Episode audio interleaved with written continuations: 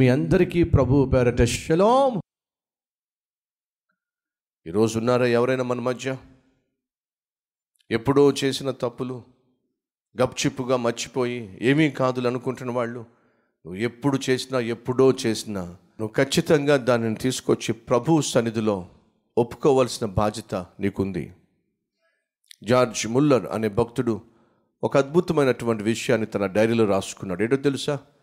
తాను ప్రభువు సంధికి వచ్చినప్పుడు తన జీవితాన్ని ప్రభువుకు అంకితం చేసినప్పుడు తనకు జ్ఞాపకం వచ్చిన ప్రతి పాపమును రాసుకున్నాడట. తాను పుట్టినప్పటి నుంచి నేటి వరకు తాను చేసిన పాపములన్నిటినీ జ్ఞాపకం వచ్చిన పాపములన్నిటినీ పరిశుద్ధాత్మ దేవుడు జ్ఞాపకం చేసిన పాపాలన్నిటినీ రాసుకున్నాడట. రాసుకొని ఒక్కొక్క పాపం నిమిత్తం ఒక్కొక్క పాపం నిమిత్తం క్షమాపణ కోరి దాన్ని స్ట్రైక్ చేసేసాడట ఈ పాపం నిమిత్తం నేను క్షమాపణ పొందాను. ఈ పాపం నిమిత్తం నేను క్షమాపణ పొందాను. ఈ పాపం నిమిత్తం నేను క్షమాపణ పొందాను. ఈ పాపం నిమిత్తం నేను క్షమాపణ పొందాను. తాను జ్ఞాపకం వచ్చిన ప్రతి పాపాన్ని దేవుని సన్నిధిలో ఒప్పుకొని క్షమాపణ పొందాడు. ఏ పాపం నిమిత్తమైతే తను క్షమాపణ పొందాడో ఆ పాపం మరలా సైతాను జ్ఞాపకం చేసినప్పుడు ధైర్యంగా చెప్పేవాడు. ఈ అకౌంట్ సెటిల్ అయిపోయింది.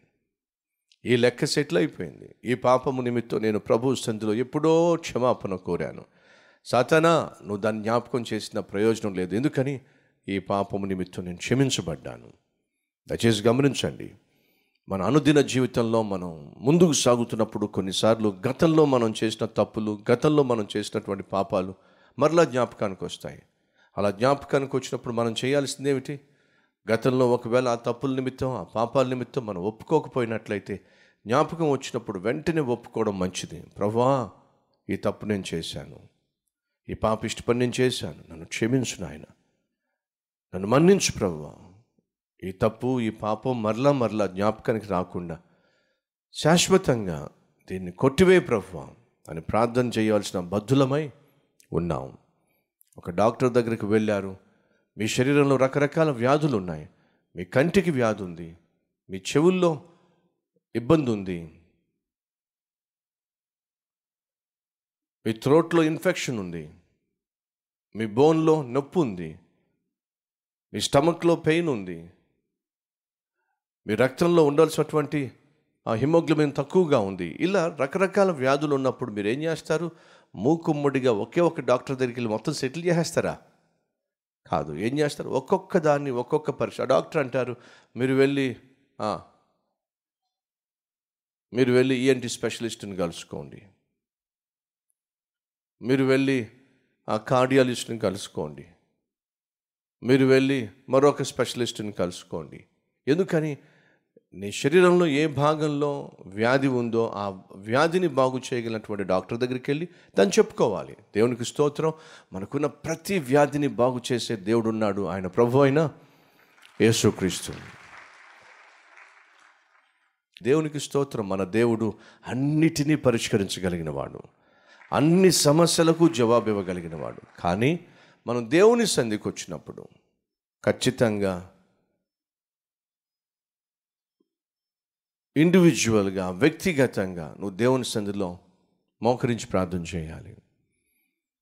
పరిశుద్ధాత్మ దేవుడు నీకు జ్ఞాపకం చేసే ప్రతి పాపాన్ని దేవుని సంధిలో ఒప్పుకొని విడిచిపెట్టాలి. అది మనకు క్షేమం.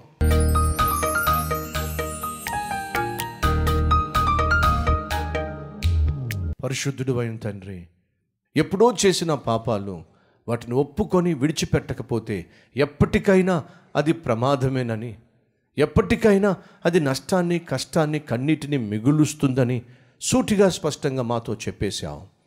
నాయనా మా జీవితంలో గడిచిన కాలంలో చేసిన ప్రతి తప్పును క్షమించు నాయన.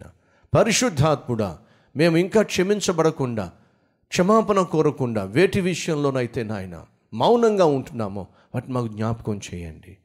క్షమాపణ కోరి నాయన క్షమించబడి ధైర్యంగా ముందుకు సాగుటకు సహాయం చేయండి. మాకు నూతన జీవితాన్ని నూతన హృదయాన్ని ప్రసాదించి మీకు సాక్షులుగా జీవించే భాగ్యాన్ని అనుగ్రహించమని యేసుక్రీస్తు నామం పేరట వేడుకుంటున్నాం తండ్రి. ఆమెన్.